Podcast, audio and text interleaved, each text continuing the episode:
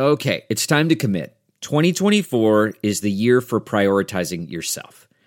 Begin your new smile journey with Byte, and you could start seeing results in just 2 to 3 weeks. Just order your at-home impression kit today for only $14.95 at Byte.com. Byte clear liners are doctor-directed and delivered to your door. Treatment costs thousands less than braces, plus they offer financing options, accept eligible insurance, and you could pay with your HSA, FSA. Get 80% off your impression kit when you use code WONDERY at Byte.com. That's Byte.com. Start your confidence journey today with Byte. You're the mom, the maid, the keeper of the cookies. You do it all and you look good doing it. It's parenthood on a mother level. Here's your host, Denise Sinitka.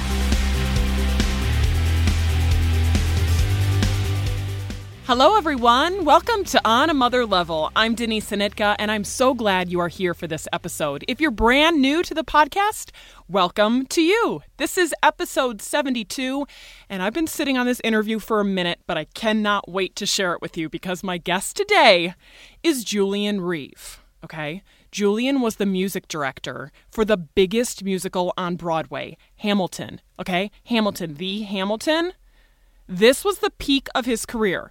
Top of his game, the ultimate achievement. But in the middle of a performance in Puerto Rico, he knew it would be his last show ever because of a debilitating injury that left him unable to ever conduct like that again. He talks about the pain of making that decision, the literal pain of making that decision. But out of that comes this new goal for him, and that's why he's here talking to me today. It has really required this deep dive into who he is as a person, a key character trait, and that is perfectionism. Here's how he describes it. Perfectionism helped me get to the top 1% of a highly competitive industry, but it also played a considerable role in the heart attack I experienced several months into the job. Perfectionism's like that, he says. The healthy part elevates you to your dreams, it drives you to get better, it gives you the juice to beat out the competition, the permission to be successful. But on the other hand, unhealthy perfectionism can drive you crazy, pushes you harder and harder to be better than the day before until your mind and body literally break. That is exactly what happened to him. And so he's here to talk about what he's learned. He's here to talk to us as parents about our level of expectations and perfection and about self-compassion and how we extend that to our kids, especially if we see that they might have some of those perfectionist traits like he did as a young man. So it's about embracing this about ourselves, making it really work for us. And if you're fans of the musical, you will hear a lot about that as well, with some highlights from his time on the show that truly gave me goosebumps to hear him tell. It's so cool because he's the type of person whose passion just leaps right off the screen as we're doing this Zoom. I just so enjoyed hearing his perspective and hearing how someone at the top of their game can learn so much about themselves still at that point. So there's so much for us to learn about ourselves, about our kids, and the one thing he says that we all need to do differently when we wake up in the morning. So stay tuned for that. So without further ado, let's go and meet him. This is Julian Reeve. Well, I have so many things that I want to talk to you about. And I think where I want to start is, you know, when I first started doing my research into you, you know, if what I saw was correct, you don't have any children of your own. Correct. And so this is kind of a, you know, a parenting motherhood podcast. And I thought, I wonder why he's taking this concept and turning it into a children's book. But then the more and more I read about you and the more, you know, after watching your TED Talk, it made so much sense. So tell the listeners why approach it from the child's perspective and the childhood angle. Sure. Well, when I was growing up, so I was born in 1974 and, you know, I grew up in a very perfectionistic household, but none of us really discussed the subject because it wasn't a subject that was well known. And certainly both of my parents were perfectionists, but they didn't know that they were perfectionists. perfectionist or perfectionism kind of wasn't really studied in any great detail until the early 1990s. For those of us kind of born in the 70s, 80s, and prior to that, often grew up as perfectionists or in perfectionistic households without us really understanding it. So in answer to the question, why did I write this book? Well, I basically wrote this book to be the book that I wish I would have read at the age group that I'm kind of targeting this for, which is kind of 6+. It approaches perfectionism from the point of view that, you know, it can be used in positive ways, but there are very many negative connotations that need looking after. And I suppose really what I wanted to do in my work with children was to empower them to be able to manage their traits in healthier ways early. Perfectionism is both a genetic disorder, if you like, and it's also a learned behavior. And perfectionism in children kind of, you know, can start very early. So the more awareness that we can bring to that, and the more skills and tools we can give them to be able to handle what that means early on in life will then equip them for the rest of their life. And, you know, very many of the kind of tools that I offer kids in this book can be used when they're 50, you know, so it's important stuff. At the start of your TED Talk, you begin by describing this electric night that you had in Puerto Rico, and it ended up being the last time you conducted Hamilton. But I wonder if you would take me back before then to the night that you had the heart attack in San Francisco. What happened that evening? Yeah, so I think it was a Friday night, and I just conducted the show. It was a relatively normal week leading up to that point. And I was living in Castro in San Francisco, and those of you who know it will appreciate that it's a kind of quite a hilly area of San Fran. And I decided to walk home after the show. Anyway, I got to the top of the hill just before turning right to my house, and I started sweating, and I was very nauseous, and I had started experiencing shooting pains down my left arm. And I was like, "Ooh, okay, this isn't normal. This isn't." I managed to make it home, and I calmed myself down, and the symptoms kind of went away. So I thought, okay, well, I'm just going to go to bed and see how I feel tomorrow. I woke up in the morning, and I didn't feel too bad. So much so that I actually went to the gym. I went to the gym, and I managed half a K on the treadmill.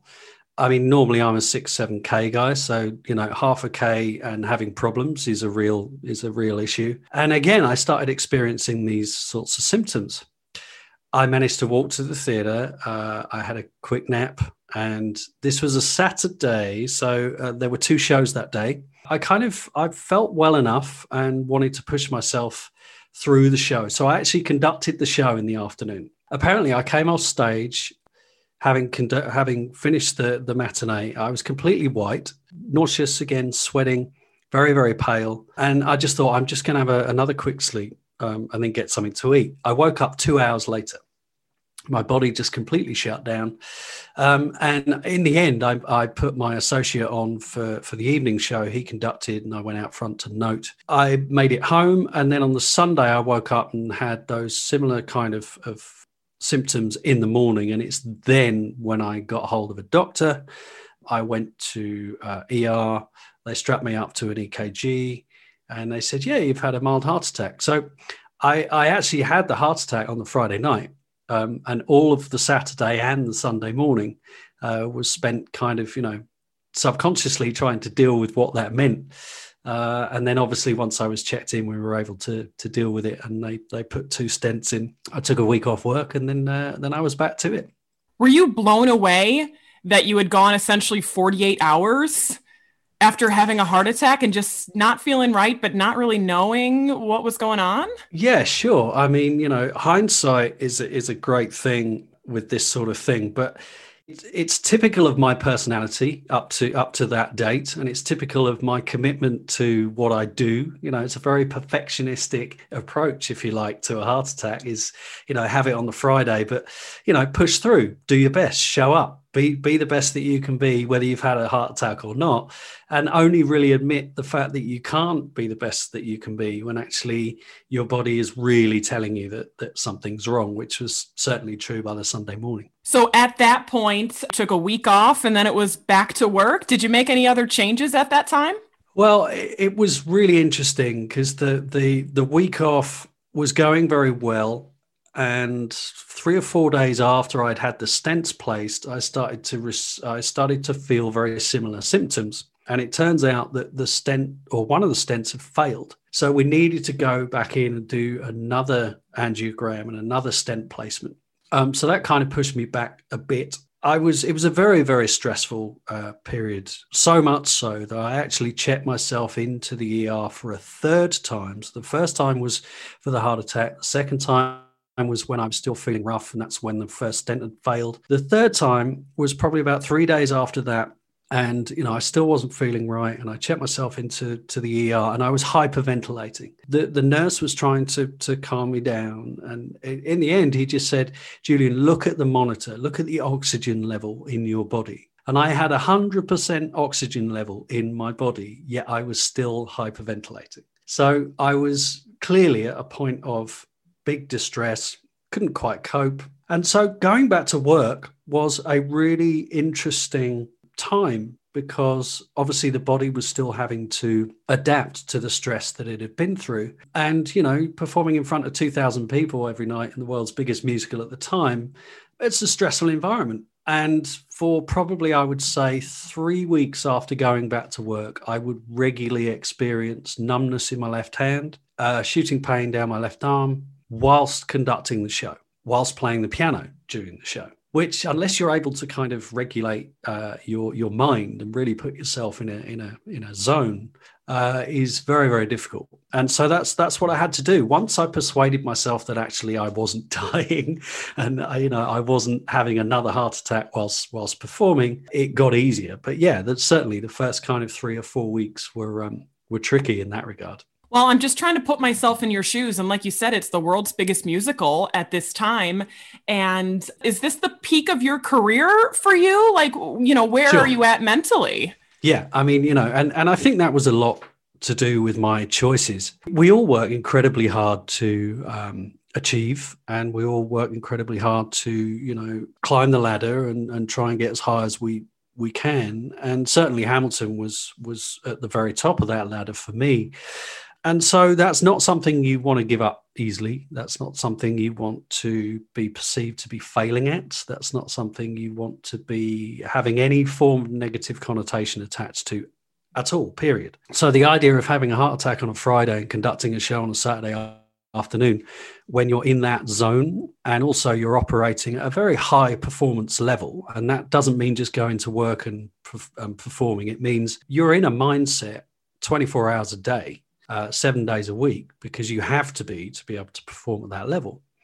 And obviously, being the music director, it was above and beyond just my performance. It was everybody's performance. I was in charge of the creative element, certainly musically. It's not something that you want any negative attachment to, which I think explains a lot of my attitude towards what happened.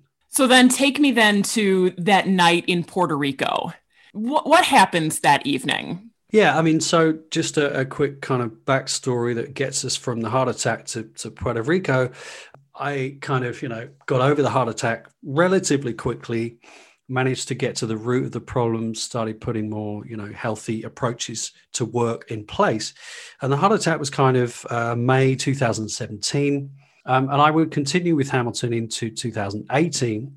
Kind of around March 2018, I began to experience some issues in my right arm and my right thumb and hand and shoulder. Long story short, they got dramatically worse over a period of time. This was a repetitive strain injury, effectively, from being on the show for too long and from playing the show for too long. And that culminated in getting to Puerto Rico, conducting the show with Lin-Manuel Miranda playing Hamilton, which was an incredible experience. creatively as well as culturally, all sorts of wonderful memories from that time. But sadly, the injury had got so bad that I was in a lot of pain when I was conducting the show.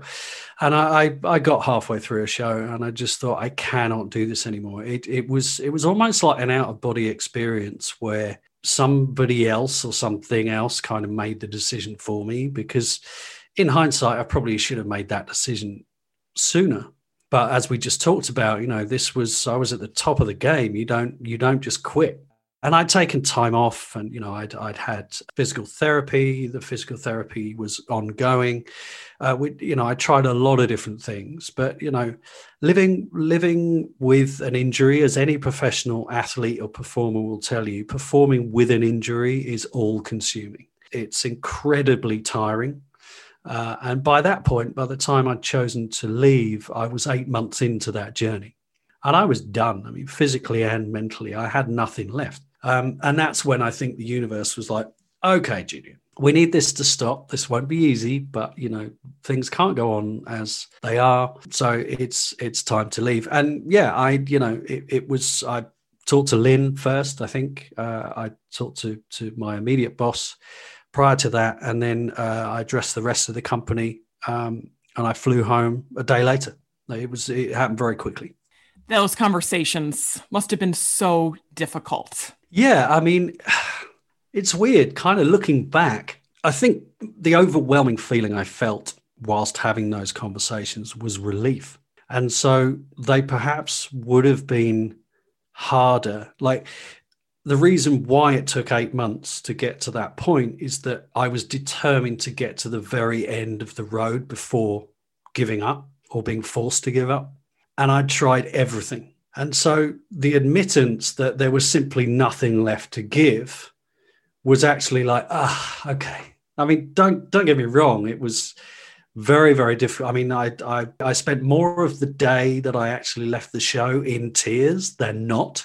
It was incredibly emotional, and it took me months to get over it. But I think the immediate kind of the instincts and the immediate conversations I had with people like Lynn and cast members and producers was one of actually strangely positivity. It was important to me to leave in a way that was positive. So for example, and this is kind of testament to where I was, the reason why I left Puerto Rico so quickly was that I wasn't forced to leave quickly. I'd actually decided, I had the kind of, okay, this can't go on during the Wednesday of the final week.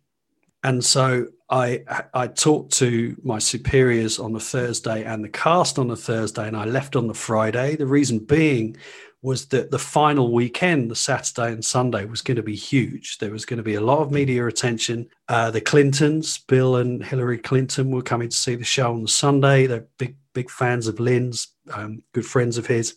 And, the whole experience for Hamilton on Puerto Rico and what we achieved for the island, we generated over $15 million for the arts and for hurricane relief. And it was a huge exercise being there. And I didn't want that to be about me. I didn't want that whole thing to be, oh, wow, Jules is leaving. Because, of course, the show wasn't just stopping. It was finishing in Puerto Rico and then coming back to San Francisco, where it would sit for up to 2 years. And so that's why I acted in the way that I did and got out when as soon as I did, because it was important to me to leave the show in the most positive light that I could. And so is that when you really started diving into this concept of perfectionism and doing the work around it? Yeah, absolutely. So the kind of the perfectionism element I'd been aware of around the time of the heart attack. To kind of get me through the experience, I started seeing a psychologist, and we sort of dug into the reasons for the heart attack. The physical reasons for the heart attack was the fact that my right coronary artery was 90% blocked. Cardiologist was like, dude, you're so lucky. This was hanging on by a thread. Then when you dig into, well, why did that happen? Again, very long story short, I spent much of my 20s and 30s in all sorts of weird and wonderful places, having many, many, many nights of debauchery and fun. But a lot of that, sadly, was associated with my incredibly low self-esteem. All of that was generated by my maladaptive perfectionism. So there I was in my 20s and 30s, kind of building a successful career in business, music, education, using my adaptive perfectionism to kind of achieve, but having to deal with all the stuff that maladaptive perfectionism made me feel. And it really wasn't a nice or a healthy place. And I certainly didn't value myself enough to look after myself properly. In fact, I went completely the other side of that scale and did a lot of damage subconsciously. And that's really where the heart attack came from. So the immediate kind of work that I needed to do to be able to continue to perform at the highest level was less to do with the physicality and stuff like lifestyle, exercise, diet, all of that I'd actually dealt with years before, five or six years, actually probably longer than that. I'd kind of, got into much healthier habits, but by then the damage had been done. So the real work that needed to be done after the heart attack was much more to do with the psychological element of my perfectionism in particular. And so it's then that kind of, I started diving into authors like Brené Brown. I mean, Brené's book, The Gifts of Imperfection, was, I think, the first book that I read after the heart attack and through my work with a psychologist. And that really started to open the door with, what I needed to do to be able to live with perfectionism successfully. So when I left Hamilton, I was kind of in this void of like, wow, well, what comes next? It's like the injury has since proven serious enough to be career ending. So I had to go through all of that kind of, I had to try and fix myself and then be faced with a surgeon basically saying to me, there is no point in surgery. You can't do what you used to do anymore. I'm like, okay, so let's deal with that. That took a minute, as you can imagine. But kind of on that journey, I was very fortunate to have conversations with the producers of TEDx in Santa Barbara. They were aware of my story and they were kind of interested in having me speak later on that year, November, it would have been 2019. And so we started talking, and originally I was going to go down the kind of leadership route, similar kind of roads on that subject. And then perfectionism kind of popped up in a conversation and we started throwing that around. And actually it was then that I thought, you know what, that feels like the right thing to be talking about. It feels like I have something to offer in that regard. It speaks to my experience. It speaks to my expertise. This could actually be really useful. And so it began. I wrote the talk, had some coaching with Kimberley Vile, who's an incredible storytelling coach based in Santa Barbara. We did the talk November 2019. Well, and the purpose of the talk is we're not curing perfectionism. We're not looking to eliminate this from our lives. We're looking to change the way that we view it. Expand on that for me. How are we changing the concept of perfectionism? Sure. Well, the talk, if you want to check it out, it's called Reframing Perfectionism, The Vital Need for Change.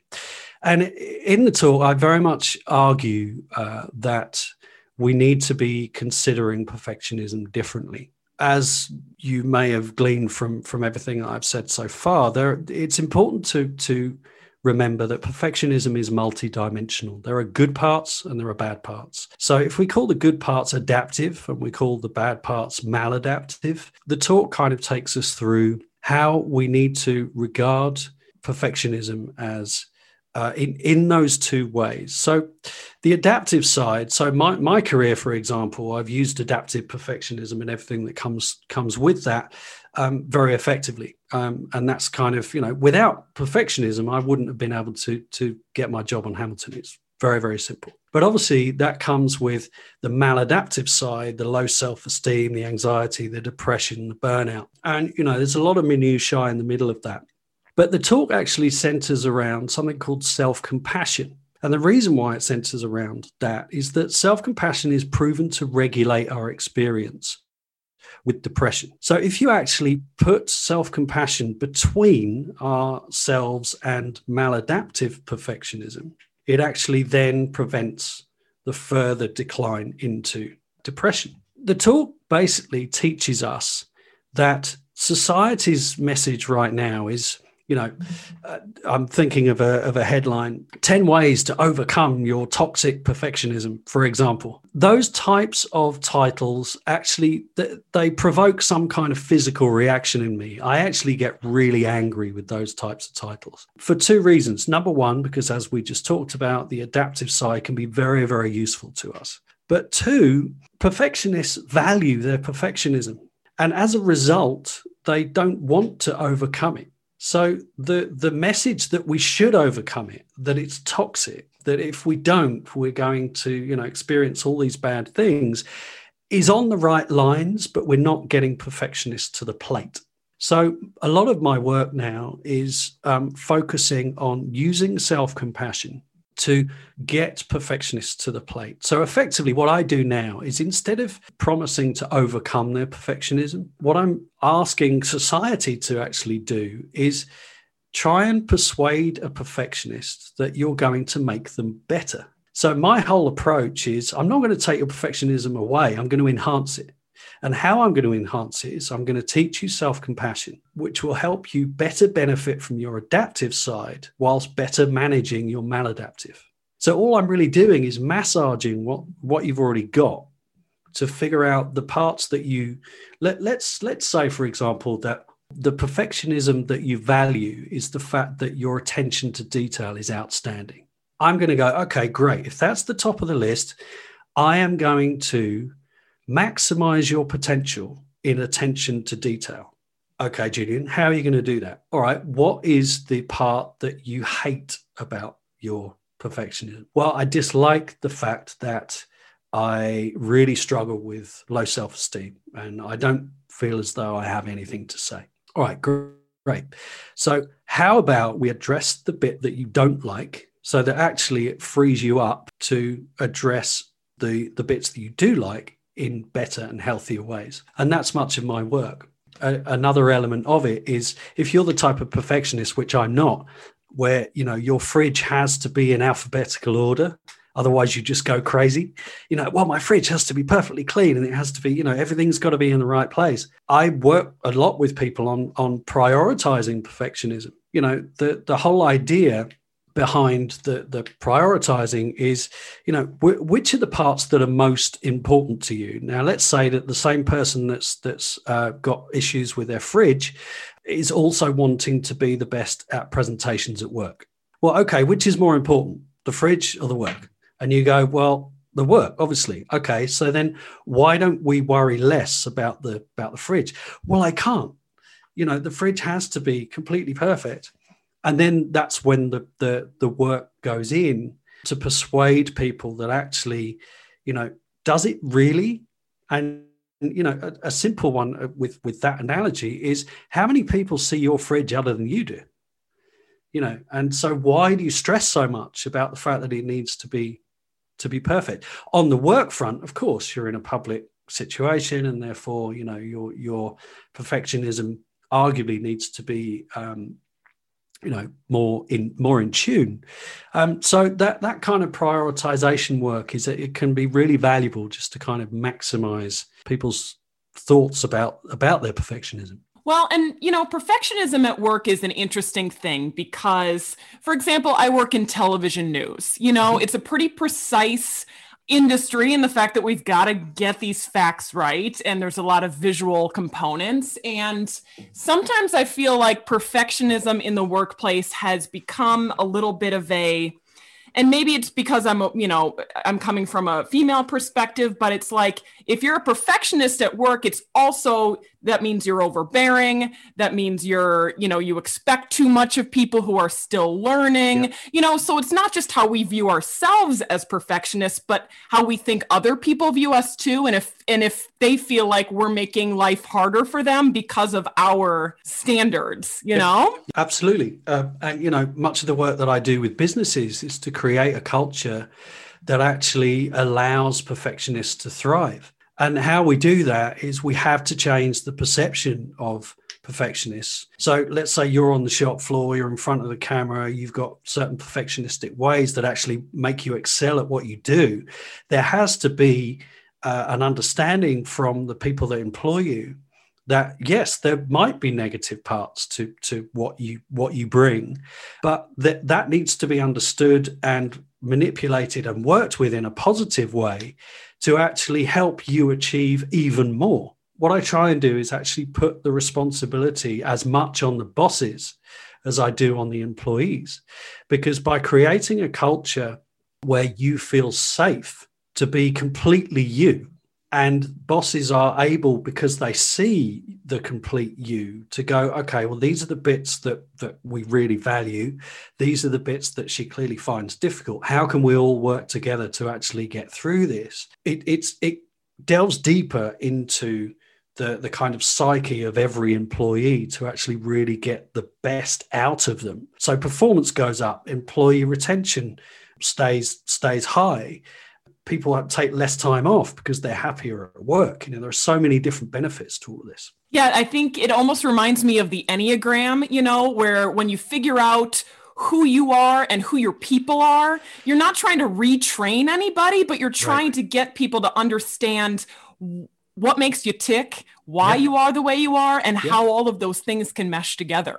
Yeah, and it's vitally important that we start to look at cultures like that, because there are still too many businesses that are just results based, and it's well, if you hit the sales targets, great. If you don't, bad news, sorry, you're out. And what's interesting is that a lot of the problem that perfectionists face is that they are themselves very results based. And so I try and encourage through my work to actually value the experience of getting to the result as much, if not more so, than the result itself. And if you then introduce that into business and into culture, it's actually really interesting. If we start to value a conversation because of the depth of what was in it rather than where the conversation got us from to, understanding that the depth of the conversation can take us into many more areas, and so therefore there's tremendous value in that, we're going to start to work in very, very different ways. Listeners won't be able to look at this, but instead of imagine pointing in front of you, rather than thinking that way, you're actually thinking in a round way, so using both hands to draw around a globe. You're still getting to the same destination, but instead of driving completely forward towards it, you're actually globally approaching it. So you're making the experience much more valuable. And that's a really interesting approach with perfectionism. Can you clarify what you mean by the concept of self-compassion? What does that mean to you in your everyday life? Well, self-compassion. So Kristin Neff is kind of the leading psychologist on this, and she actually puts it into three components. So there's self-kindness, mindfulness, and common humanity. So self-kindness is where we learn to be warm and understanding with ourselves. Mindfulness is where we discover how to observe thoughts and feelings as they arise, but not necessarily to suppress or react to them. And then common humanity is simply where we recognize that suffering and imperfection is part of the human experience. So self-compassion and those three elements are actually super useful in every walk of life. And it's important to kind of, get over. Self-compassion is kind of, it's got sort of myths attached to it. It's that kind of, particularly with perfectionists, and it's important to make us, it's important to realize that it doesn't make us weak or lazy. It just doesn't. And that it's not self-pity or self-indulgent in any way. And there are a lot of positive aspects with self-compassion, because when we're compassionate, the parasympathetic nervous system, which is the part that calms us down, switches on. All of this is actually in the TED talk. More blood flows to the prefrontal cortex, which is the part of the brain that does most of our thinking. A hormone called oxytocin flows more freely, which helps us maintain lower levels of stress. So, self-compassion is hugely useful in many ways, and it just kind of needs a slightly softer acceptance, if you like, to kind of be able to do a lot of good. Well, my listeners are moms, and moms are notoriously terrible at being kind to themselves. Sure. I mean, it's the perfect message for the moms out there, because we are hard on ourselves, and we always feel like we're not showing up for somebody or for something. Right. I have no idea how young parents in particular, or parents of young children, how they do it, because so much of it relies on the parent being able to be in a degree of control and positivity and all of that.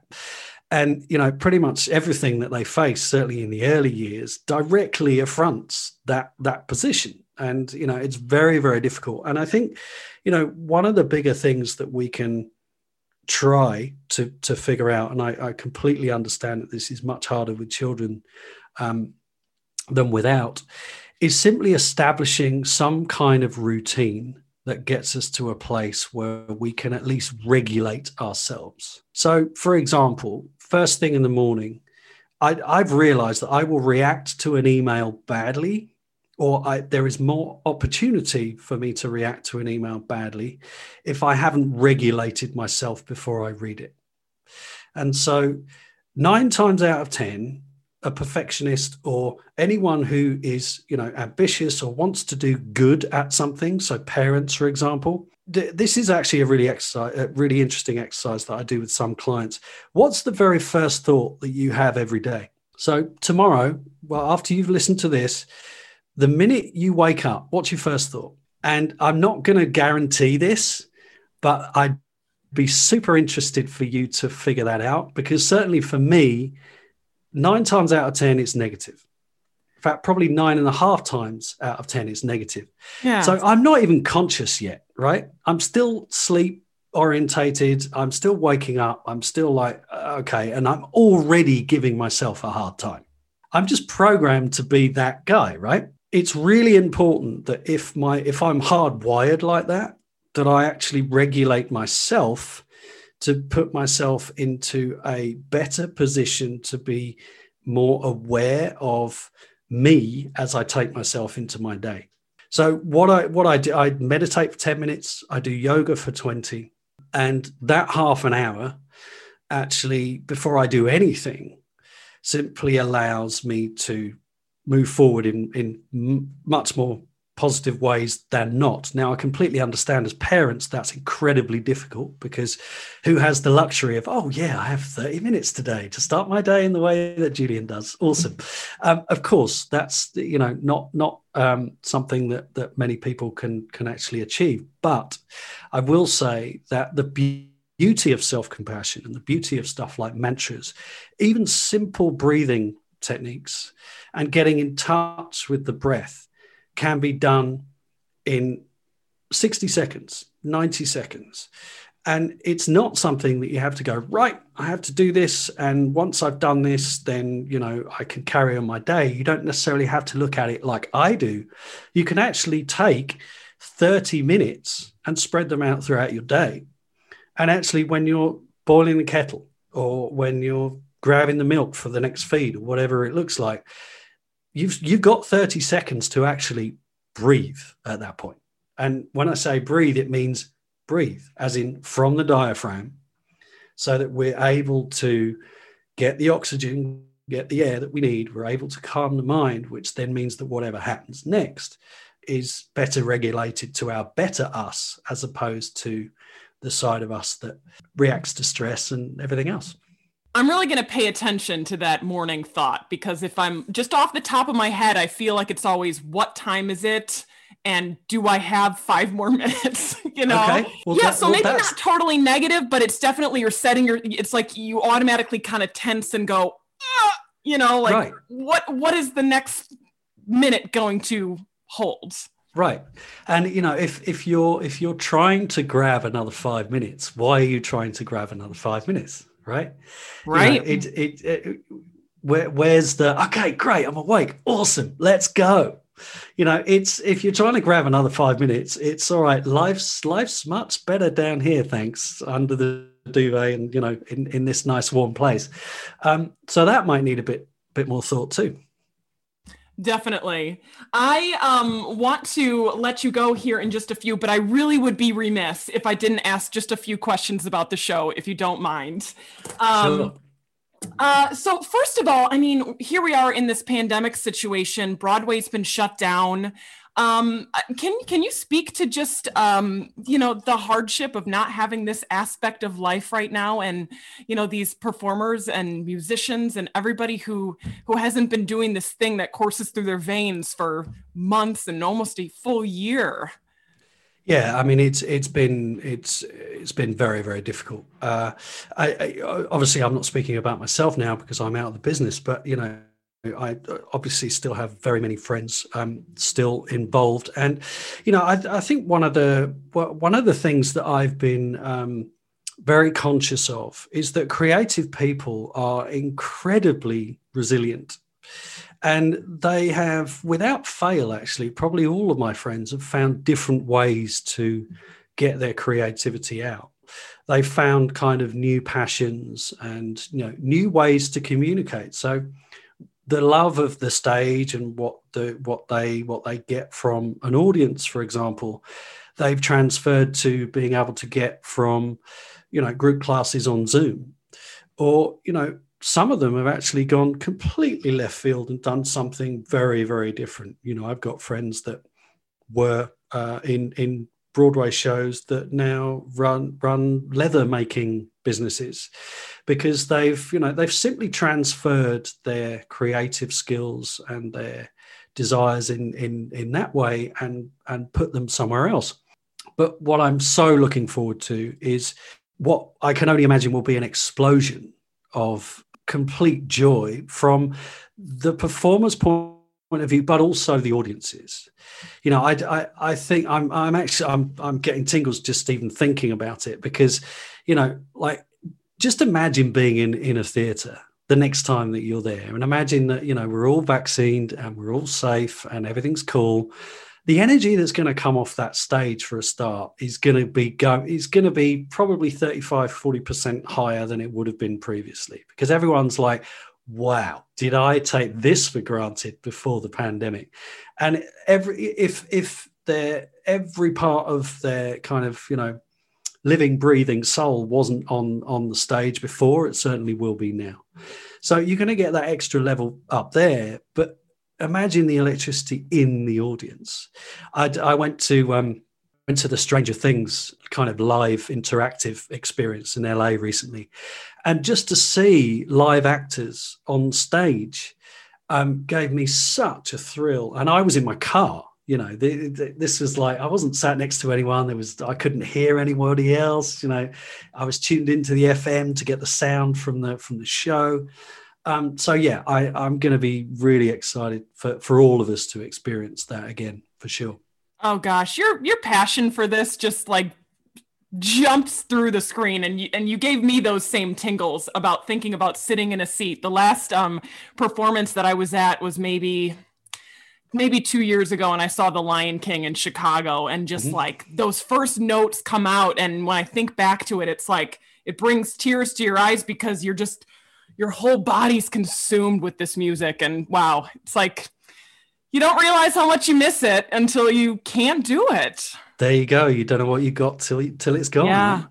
Could you share a favorite memory that you have of working on Hamilton? Yeah, I'll share two quickly. My second ever rehearsal for the show was actually the day after the Tony Awards, and it was at the theatre. I travelled into. I used to live in Hoboken, New Jersey, which is over the Hudson, a mile away from where Alexander Hamilton was shot. From where the duel took place with Aaron Burr. So I travelled to the theatre. Pretty much in the same way that Alexander Hamilton would have traveled back to Manhattan on his last ever journey back to Manhattan. And it was obviously the day after the Tony Awards. So, you know, the buzz in the city was incredible. We were rehearsing the room where it happens. I mean, literally, you can't write this stuff. We were rehearsing the room where it happens. And out of nowhere, Lin-Manuel Miranda came in, and he came in with his two Tony Awards that he'd won personally the night before, And he walked across the stage mid-rehearsal and put them down center stage and just went boom. And I mean, just the whole place just went completely crazy. And I just thought, hey, is this my life right now? You know, yeah. This is like that was really cool. And another one was actually conducting this show at the Kennedy Center in DC, where I'd gotten to such a place of self-compassion and kind of my journey with perfectionism and all that stuff that I'd meditated, I'd kind of done my breathing and all that stuff before the show. And I'd somehow gotten myself into this place of complete relaxation.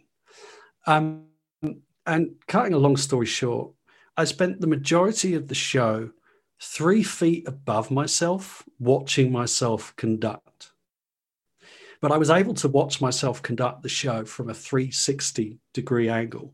So I was able to see what was behind me. I was able to see what was in front of me. So it was a complete global experience for 3 hours of that show. And I got into my dressing room and I ended up in tears because it was such a incredible experience. It was almost this out of body thing because it didn't last like 5 minutes. This lasted pretty much the whole show. And to be so relaxed that actually you perform your best because you're completely free of fear of failure. You're completely free of anything outside of simply flow.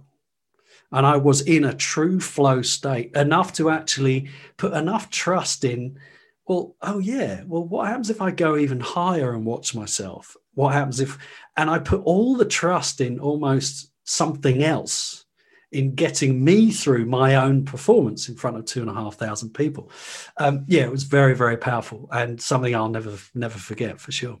Wow. Well, I'm glad you have those memories. And I very much admire this pivot that you're doing in life where you're taking these experiences and turning them into a whole new career path for yourself. So congratulations to you, on your book. It is called Captain Perfection and the Secret of Self-Compassion. Tell people when and where they can get it. Yeah, so right now, I'm not entirely sure when you're going live with this, but right now it's available on Amazon. It's certainly going to be available in wider parameters very soon, Barnes & Noble, Target, things like that.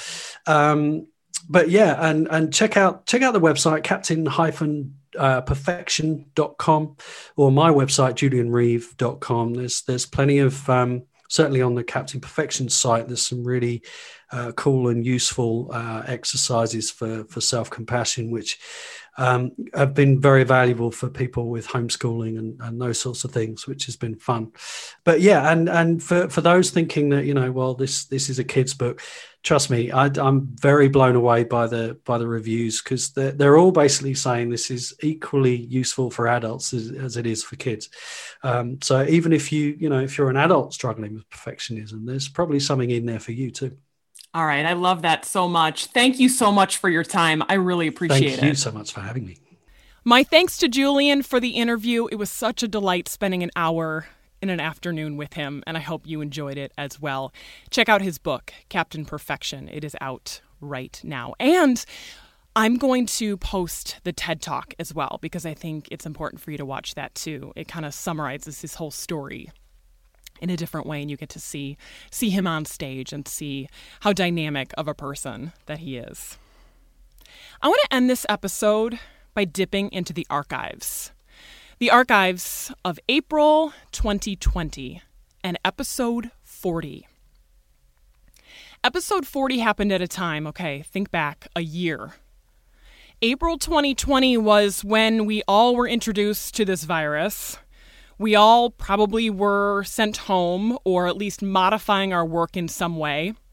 And we thought we sort of knew what the heck was going on, but now looking back a year later, we had no idea what in the world was happening. It's hard for me to even wrap my head around all the unknowns that were happening at that point in time. But at that point in time, I spoke to a woman named Beverly Coulter, and Beverly had just survived COVID-19. On her deathbed in the ICU, she went to hell and back, getting better alone in the ICU with only the nurses there and the doctors taking care of her. Her husband wasn't allowed in. You remember this point in time. No one was allowed in the hospital with you, and she nearly lost her life to COVID-19. But as soon as she felt well enough, she talked to me over the phone. This was before I even really knew how to work Zoom. So we talked over the phone, and she talked about surviving COVID-19. And the reason she talked about it is because she wanted people to understand what this was, because we didn't know. We didn't know why this was serious and what the heck was happening to our lives at this point. And so Bev gave me an hour of her time, and she told this story in an episode of the podcast about how on the last day in the hospital, her nurses gave her a gift. And this is what she had to say. Take a listen.